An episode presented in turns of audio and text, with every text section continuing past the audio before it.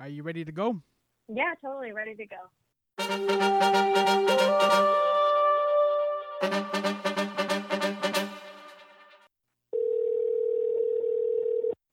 Yo, welcome to my summer lair. I am Sammy Younan, your happy and honest host. That terrible pun uh, will make sense in a moment. All right, here we go. Introduce yourself and share your favorite thing about living in Toronto. It could be food, it could be a certain location or certain neighborhood, it could be the people, whatever you want. So introduce yourself and share your favorite thing about uh, living in Toronto. Hi, my name is Lulu Wei, and I'm the director of There's No Place Like This Place, Any Place. And I think my favorite thing about living in Toronto is uh, the community in Toronto of like the, I guess, the diverse community in Toronto, the queer community, the BIPOC community that's here. As someone who is like queer and a person of color, it really makes me feel at home to be a part of this community in Mhm. Toronto. Uh, it's the meeting place, right? That's one of the definitions of Toronto. I, I didn't know that. But that is great to know. Okay. Uh, as you mentioned, you are the director of There's No Place Like This Place, Any Place, which is notable for being a uh, Honest Ed's documentary. But it's a little bit more than just an Honest Ed's documentary. Like, how are you describing this documentary?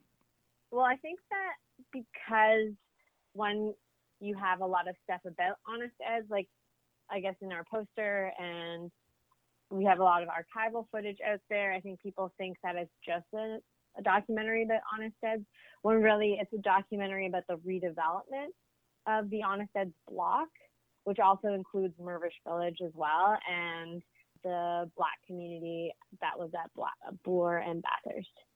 As you kind of go through the documentary, you, you were living uh, basically next door to Honest Ed's, and then all of a sudden it got sold, and you and your partner were displaced, and you had to find a new place to live. But you also document a number of other people who were grappling with either being displaced or trying to figure out what this neighborhood now looked like or what how it would evolve and change.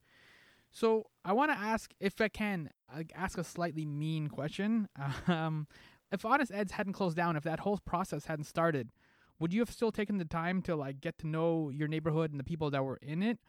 Like, do we need these closures in a sense to remind us not to take these things for granted and kind of investigate who our neighbors and our community are?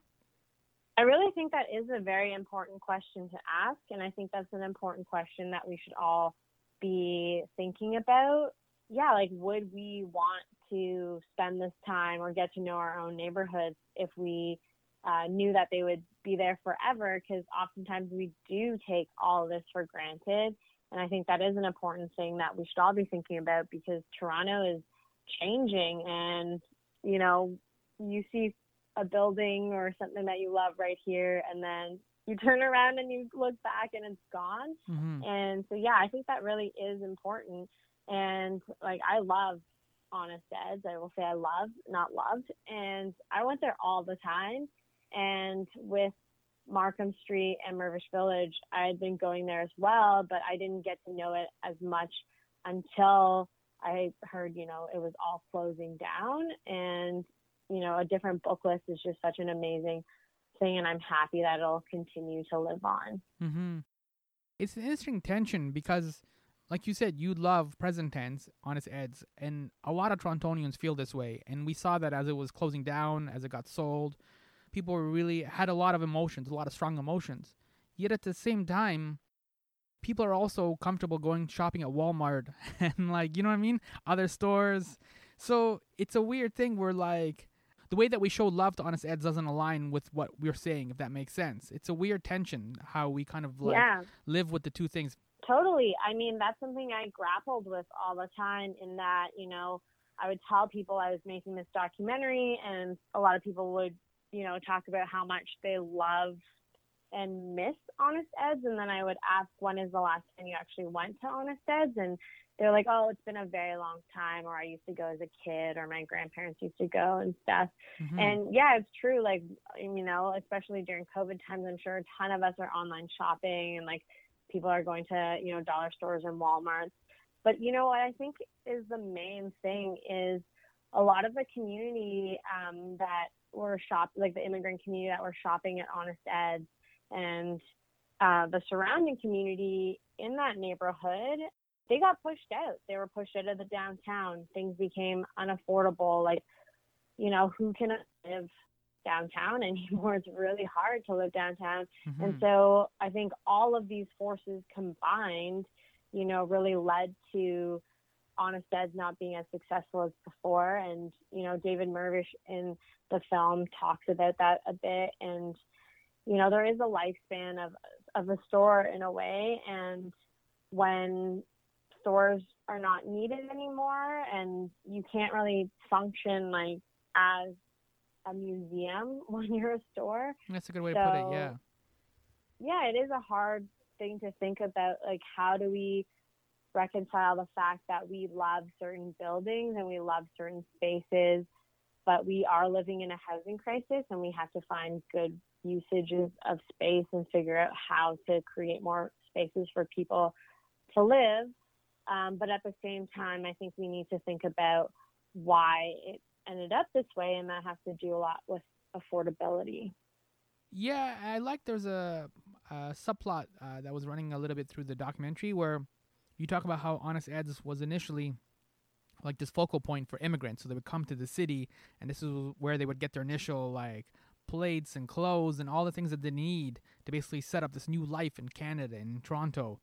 And what you're talking about too is like the evolution of how things have evolved. I'm Egyptian, for example, so when a lot, of Egyptians come to Canada now or come to Toronto, we have a large enough community that we can then like everyone can like here's an, a couch I don't use anymore. Here's this I don't use anymore. You know what I mean? Like we can get this mm-hmm. new immigrant kind of set up so they don't have to have that same honest Ed's experience. Um, and I think that's kind of like what you're also talking about in the documentary is that evolution too, right? Where like we used to do things a one way, and then now uh, because these communities have grown and evolved, um, I guess mm-hmm. we need to mm-hmm. find a better way now to kind of serve them or address them. Yeah, for sure. And um, and I think that that was like such a big part for a lot of these immigrant communities. But I think what another big thing is is that it was a safe space. It was like as Deb Cowen in the film, the prof in the film, talks about how you know it's hard to find spaces that you can just go to and feel comfortable in. It's like it, you know it wasn't fancy, it wasn't inaccessible, and it was somewhere where a lot of immigrants and different working class folks could just go and feel comfortable and you wouldn't get bugged or bothered. and Toronto doesn't seem like it's creating more of these spaces and it doesn't feel like a lot of these spaces have a place in the Toronto that we're creating. Yeah, and I guess that's partly why the the communities have kind of stepped up in a way because as honest eds and stuff fades away, it's like, well, then new immigrants are still coming. I mean, Toronto's a very um, exciting destination for a lot of immigrants across different cultures, different ethnicities, all mm-hmm. kinds of mm-hmm. stuff. And so it's like you can't just dump somebody in a city like Toronto and like, well, here you go. Here's a subway map. Hope you figure things yeah. out, right? Like it's kind of mean. So you need, like you said, like safe spaces or places to kind of get set up because it takes such a long time to kind of properly establish yourself. Yeah, and even just a, a safe comfortable place to just hang out in.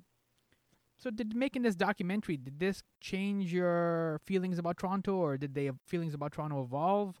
How did it impact your relationship with Toronto? Well, I mean, I moved to Toronto in 2009 for grad school, and I grew up in like a smaller white conservative city. So, coming to Toronto, it was like, wow, you know, much bigger cities, way more diverse. There's like a queer community here, and it just feels more like home compared to, you know, the city I grew up in. And it, I think how my mind has changed is more just how I think it's so much like more important nowadays to think about who the city is being built for and how do we ensure like the neighborhoods we love, like Chinatown, Kensington Market, you know, like Little Jamaica and all these different places, how they can survive through everything. And I think that we just have to think about like Itah, who is the owner of a different book list, how to get a seat at the table when it comes to gentrification and find ways to create spaces for ourselves and not just you know get Mhm. displaced and not be able to stay in these communities but i think that's like a bigger political issue and it's really gotten me to think about the politics of the city and the politics of city planning and developing like developers kind of thing and yeah i mean i love toronto and i think i will always continue to have a love for and a heart a space in my heart for toronto but i just hope that there will be a place for all of us in, in toronto's future It's really interesting because in the documentary, you just said now, like who is the city being built for, and in the documentary, you had uh, all these really unique competing visions basically for the city. Uh, you mentioned the the different booklist crew, uh, and they were trying to preserve a lot of the um, like the black historical roots, as well as make like a like a welcoming, safe space, as we just said for Honest Eds, but just kind of like for that community. Um, and at the Mhm. same, t- same time, you had like a city councilor, um, you had the corporation, uh, West west bank West Bank, sorry. Obviously, that's what their function is, right? Their job is to build homes and to do condos and rental places and stuff like that. So they're fulfilling their purpose. It's just not necessarily a purpose we would all agree with. And so you have these different kind of competing visions for what Toronto should be or could be or will be. And it's difficult because the city never stays static. So it's, I don't know how you resolve because all of them were like making legitimate points or they had a place there. Like, like the corporation legitimately bought the place. You know what I mean? So it's not like they did anything shady or wrong or anything. You know what I mean? So Mhm. Mhm. I don't know how you necessarily resolve those tensions. I guess you just kind of learn to live with them.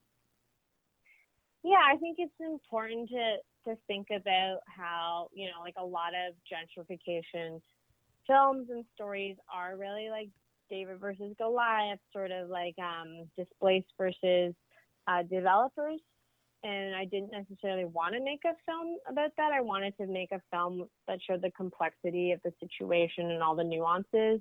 And I mean, especially like I was myself displaced, and I don't think that you can talk about uh, redevelopment and without saying the words gentrification and displacement because those are literally just describing things Mhm. that's not language that's like you know with a bias or anything it's like people were displaced that's a fact like Yeah. gentrification is happening that's a fact and these are all facts so i'm just trying to present all the facts and i'm trying to get people to you know decide how they feel and i also want to have people think about the future and yeah about who are we building these cities for and what is our place in these cities and to think about what you can do like yourself to try and raise your voice and make a decision on what kind of city you want to live in. And so i think i'm trying to create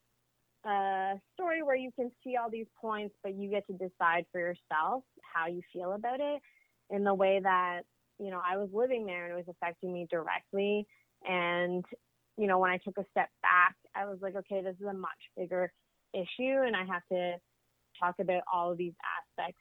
And you know at the same time we have to think about how to preserve these places that we like but also where do we build new places for people to live. But more importantly how do we get those places to be affordable? Because what's the point of building, you know, rental or have mixed use spaces when those are going to be unaffordable for, mm-hmm. You know, the majority of people who live in the city or a lot of people who live in the city. Yeah, I find like visiting New York City is like uh like that friend you haven't seen for a while, like maybe a year or two, and then all of a sudden like they clearly have lost a lot of weight or they have a different haircut. Like you notice that right away. And that's sometimes too a gentrification. Like because we live in Toronto and we go in these communities all the time, the changes sometimes are very subtle. But when you fly to like a city like New York City and you haven't been there for a couple of years, and you go to a neighborhood that Mhm. you kind of know, you're like, oh man, that the ice cream shop is gone and this place is gone and the bookstore is gone, and it's like you just get like a uh, it's a weird store that's kind of like a CVS drugs or something, a pharmacy that's kind of replacing. it. You're like, that's not cool. Like the bookstore is much cooler. Yeah, and and especially like we don't need any more A and W's and like Rexall and Shopper Drug Marts because I'm like, how is it that every time you see redevelopment, it's always these big box stores coming in, and it's like they have the money hmm to do that. So So then, is gentrification inevitable, or like, can you halt it, or is it like, can you delay it, or like, in the battle for gentrification, like, can we just put up roadblocks or make speed bumps for it at least? Well, I I mean I think that like redevelopment is inevitable. Cities are constantly evolving. Cities are constantly changing. I think one of the most interesting things that I learned through this whole process was story that is briefly told in the film by um, someone who has a store on uh, or a studio on Markham Street in Mirvish Village. She talks about how Honest Ed, uh, like Ed Mirvish, he bought up all these homes on Markham Street because the city had told him way back that there was just too much traffic and congestion and he had to find somewhere to build a parking lot to deal with all the traffic and, and congestion. So he bought up the homes and he was going to turn it into a parking lot. But then a different like city council or alderman or something was like, actually, you can't tear these homes down. Mhm. And because his wife was an artist and a lot of artists were looking for spaces because in another area of the city they had just been pushed out of there, he decided to make it an, art- an artist colony. And so I think what's most special about looking back on that is, you know, currently are we building you know, what is the equivalent of a parking lot, or are we building what will become like the equivalent of a Mirvish village? Mhm. And so I think that's such an interesting way to think Yeah. about things is like, you know, if you look back, that was an instance where because of like city council and political forces and will, um, that changed how things happen. And so I think it's important to think about how do we keep building Mirvish villages rather than parking lots. So how are you describing the tone of this documentary? Is it hopeful or resigned or uh, factual, as you said? Like, how would you describe the tone? Because I know some of the stuff we've just been talking about the last little while. It seems almost negative or or um, sad, I guess, in a way. But the documentary is not a sad documentary. I I mean, because we've only been talking about one aspect of it. Mhm. Um, I think you know, obviously ha- seeing a a community that was there and like kind of touching upon what was there and seeing old archival footage of Honest and touching upon what it was. Um, I think it's a nice sort of heartfelt um, look at it and sort of like a way to pay homage to it. It was al- almost my way of like saying goodbye to that community. And I hope that people will get to watch it and say goodbye and reminisce in their own way. Mhm. And then um, the other aspect is really like the resilience of the Black community at Bloor and Bathurst, and I think that needs to be celebrated. I think it was so important for me to get to show and talk about the history of this community at and Bathurst because a lot of people don't know about it. A lot of people think about Honest Eds and Mirvish Village, and I want to make sure that people understood that the Black community has been at and Bathurst for so many years, and they have a root there and there's been so many families that have grown up there like you know like central tech field used to have a ton of houses there and so many people grew up there and so yeah i really want to make sure i could show that community and how Itah has persevered and her resilience on finding a space for the black community to carry on and having a diverse uh, community center space there I think is so important to see, especially during these times that we're going through right now, especially with what we're seeing in the States and even in Canada with the injustices that the Black community is facing. Mhm. I think it's important to get to see this community that was there and their resilience. You you just talk about community. Like, can communities survive? Any communities survive if we keep losing these places? Because I mean, that was the challenge, obviously, in the last few months with people doing a lot of Zoom meetings and FaceTimes and other things like that. Like, do we still need spaces moving forward, or has like this pandemic kind of taught us that communities can survive without public spaces? Um, I think that that's a very good question. Um, I think we definitely we we definitely need physical spaces. I don't think there's a doubt about that. I think even though um, we been more connected than ever through the internet and through like zooming and like web video chatting we also haven't felt so isolated before and you know, a lot of the stores on Markham Street, uh, like Suspect Video and Beit Zaytoun, which was a Palestinian community center, they went online. And there's just something very different about going online and trying to, mm-hmm. you know, create community and space that way. And there's just something so different about having physical spaces with like brick and mortar spaces that can bring people together. Um, I think it's amazing that we're able to you know, connect with people internationally, online, and it feels like a lot of like boundaries of like borders have been broken online. But at the same time, we're so isolated right now and craving like physical human interaction mm-hmm. and being together. And also, I think it's so important to create physical spaces for marginalized folks. And yeah, I just think that um, physical space is really important and who has access to these physical spaces is incredibly important. And at the beginning of um, the film, I do have a land acknowledgement because I think it's important to remember that, you know, this displacement of peoples has been happening since time immemorial, where, mm-hmm. you know, this land didn't belong to us. And we need to recognize that and find ways to continue to see our own privilege and fight for decolonization. Was this always the plan then to spend four years making this documentary, or did suddenly when Honest Ed's like got sold and was going to get shut down, did that galvanize you into action?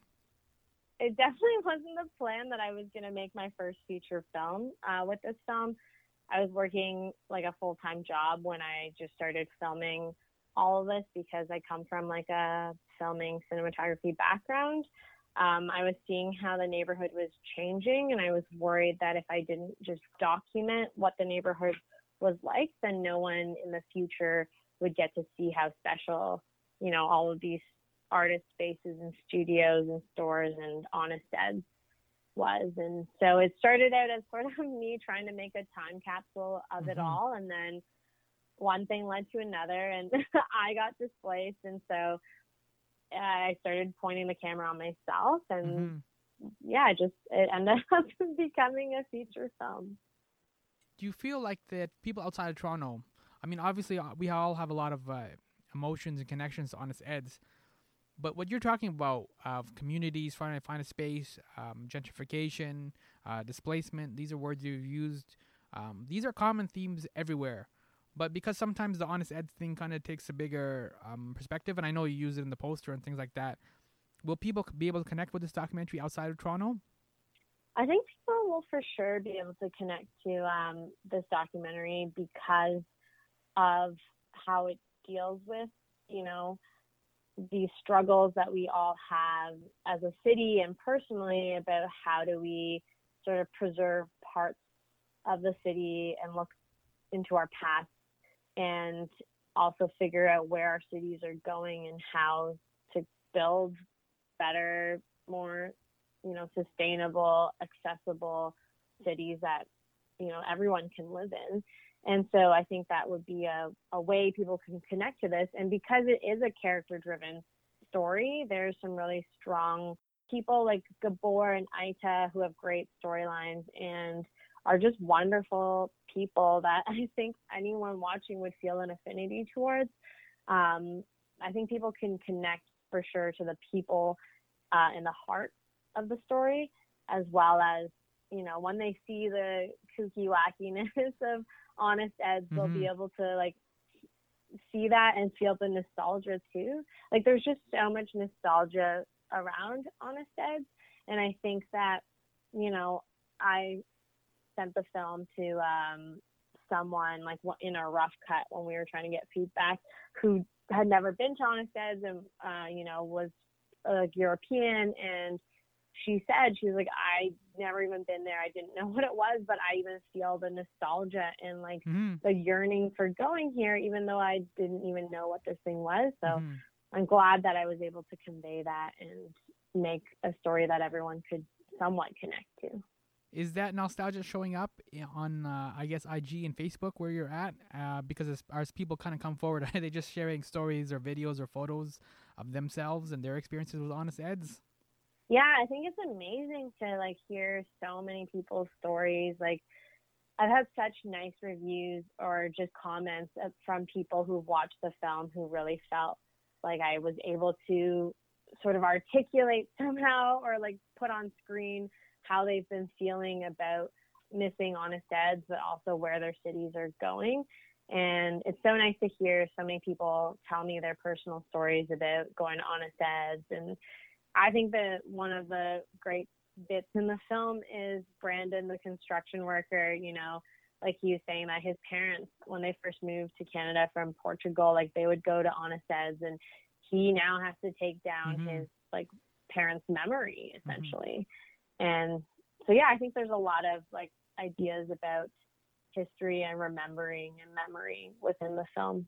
Yeah, you also had that sweet moment where there was a couple who got married at Honest Ed's, and they had, I think, it was their first date at the Honest Ed's. Mm-hmm. Mm-hmm. Yeah, it's just there's like we were talking before, where like yeah, maybe people haven't gone in the last couple of years when it uh, was still alive, but the memories that they do have are are strong enough and sharp enough that it's like oh yeah, like it it it has resonance and it still has profound impact.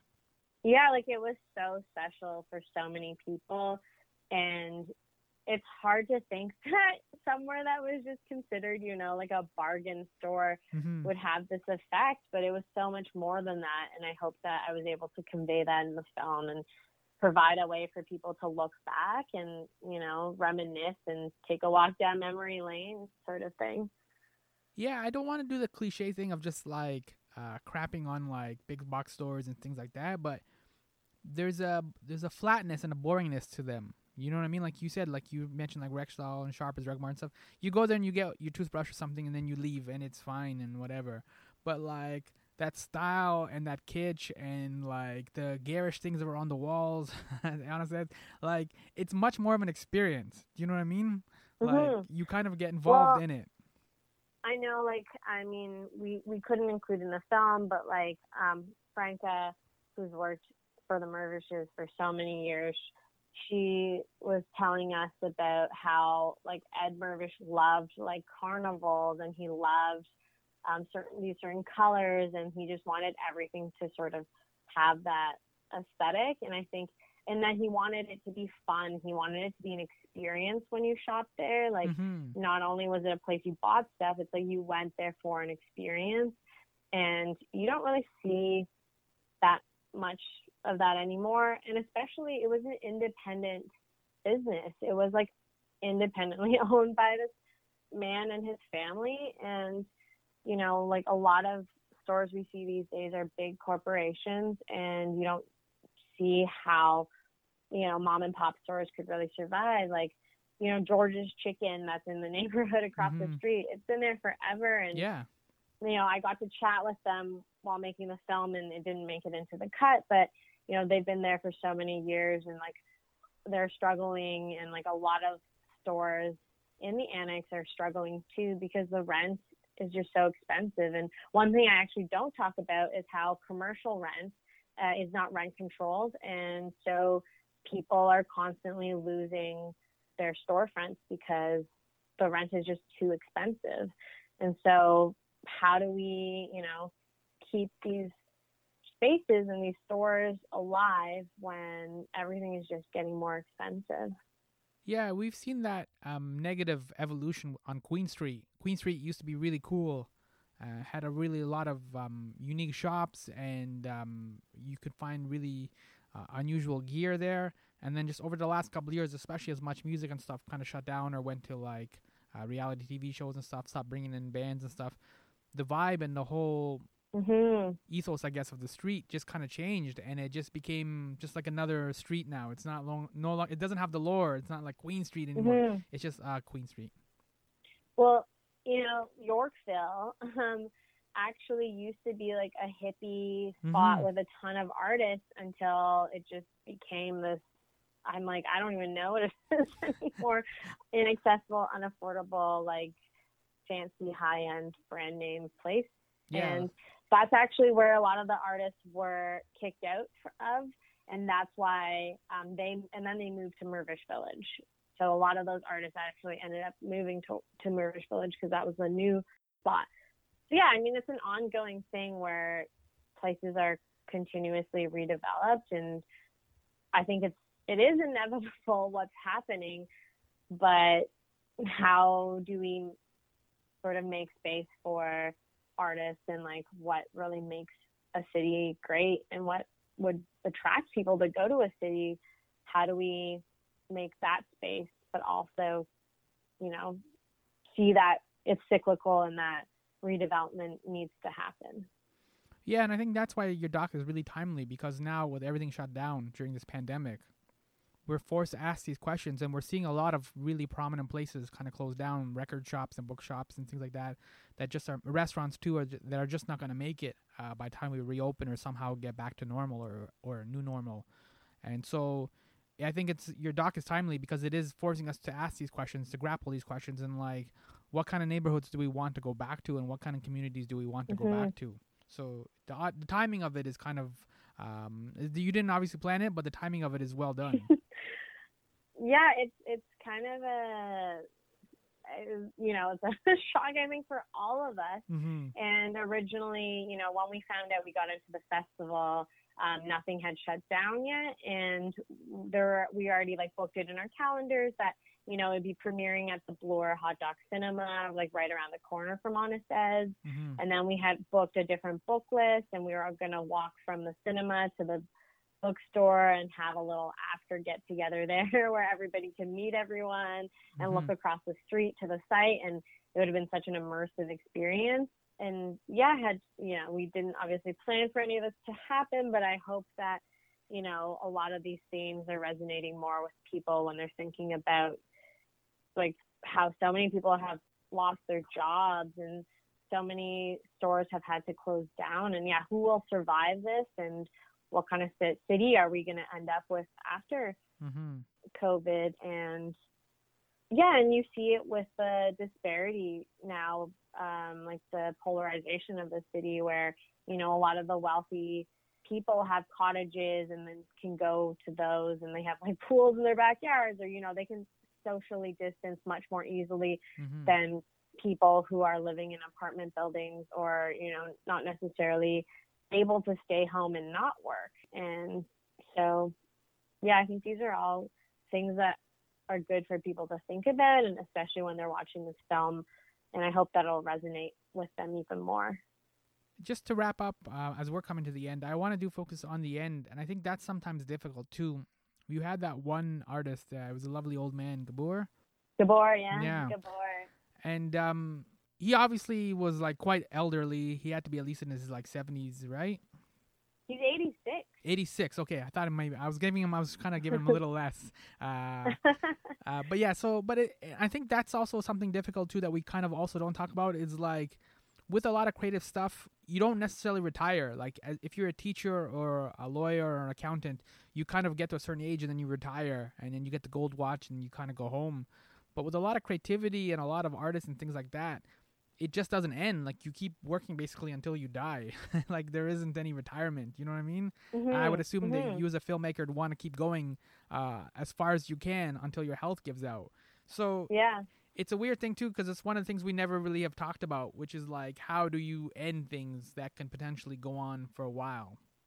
Yeah, no, it's it's great that you picked up on that because you know it was just so amazing to become friends with Gabor and like just chat with him and have him open his life up to me. And I mean, I kept filming with him, and there's parts that we couldn't fit into the film, but like his health has deteriorated since and you know like having covid happen mm-hmm. is definitely not helped and i'm constantly worried about him but it's just like this drive that he had like even when we went to his studio that he had to give up he would say oh i feel bad that i'm not going to the studio enough or like working on painting enough. And i'm like boy you're in your mid 80s like it's totally okay. You don't have to feel guilty about this. Like you're allowed to like relax and stuff. But I think what's so cool is that he shows that you can continue to have this drive. And I think that's what kept is keeping him going is like his painting and like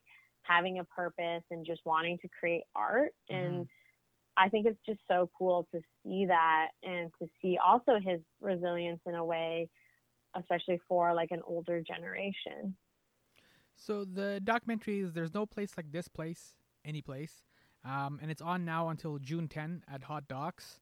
Where can people find you online or information about the documentary online? Uh, well, we have a website called, uh, and it's there's no place like this place.com. And so they can check out our website and we have updated info about different screenings. For people in Vancouver, we will, uh, this will be like screening at their online festival, uh, DOXA, the Vancouver Documentary Film Festival in mid June. And you can follow us on Instagram uh, and Facebook. It's There's No Place Like This Place. All right, great. Uh, thank you, Lulu, for the documentary and for um, a- forcing us to ask tough questions and to try and figure out uh, what it is that we want out of Toronto and what kind of Toronto we are building towards and what kind of Toronto we hope for. So thank you, Lulu. Um, thanks so much for having me on, on the podcast Mhm. and for raising such great questions. It's been really nice to have a good conversation about this. Oh, cool. Thank you.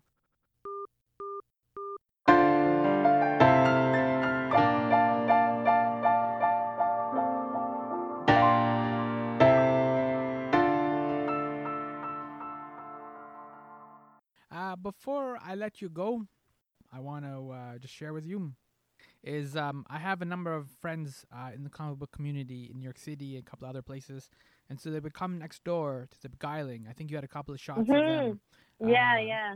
in the in that neighborhood. And so when I would go out to visit them, like they'd be just doing a signing and stuff. So I drop by.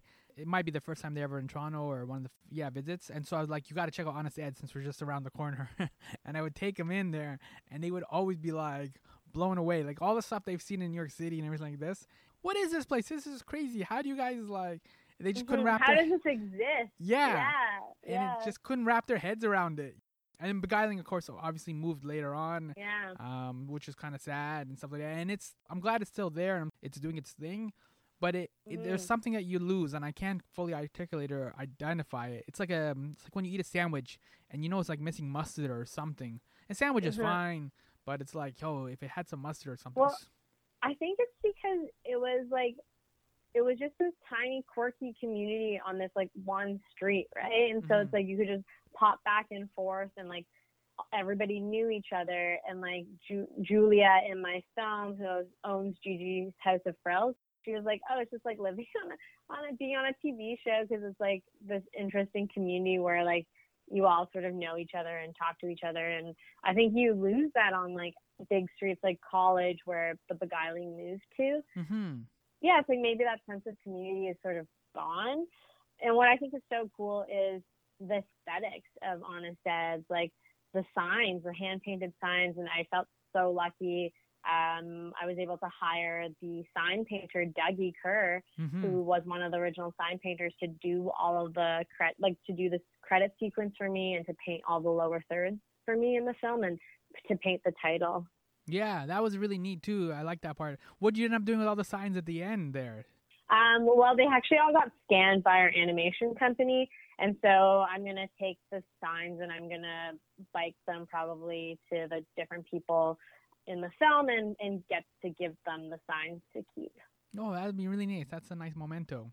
Yeah, I just think uh just thought that would be a cool thing to do, and it's just yeah, there's something so special about the hand painted sign. It sort of like conveys the idea that you know, Honest Ed's wasn't slick. It was sort of this like, you know, it was like the, the hand painted sign of today, right? It was like that analog thing Mhm. for a digital world. Yeah. Sorry, I know I've kept you longer than we should have talked, but no, uh, all good. And I know you don't have uh, a background in like urban design. You're not like Jane Jacobs or something like that.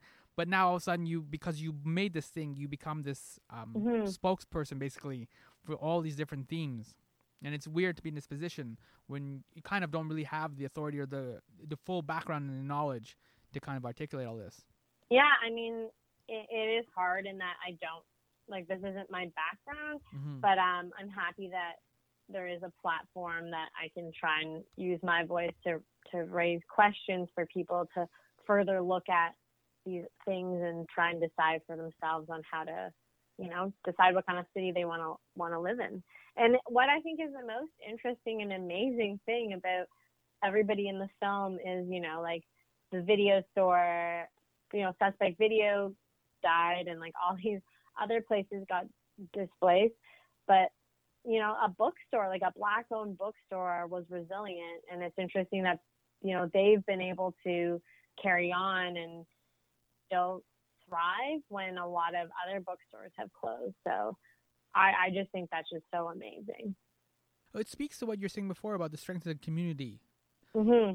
That's why I was trying to highlight that gap where like everyone loves Honest Ed's, but then we're like you said, we're all shopping at like Walmart or dollar store or other places.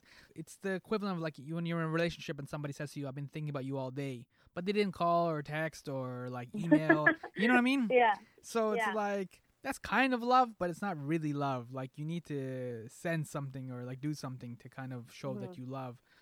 And I think that some communities are unfortunately better at that. And the black community is really one of those ones where they're really strong and they, their identity is really strong and they know how to rally around those things and kind of preserve those things. Well, I think when you're from a marginalized community, you understand that in order to thrive and survive, you have to support each other. All right. That's a positive note. We can kind of end it there. Thank you so much for your time.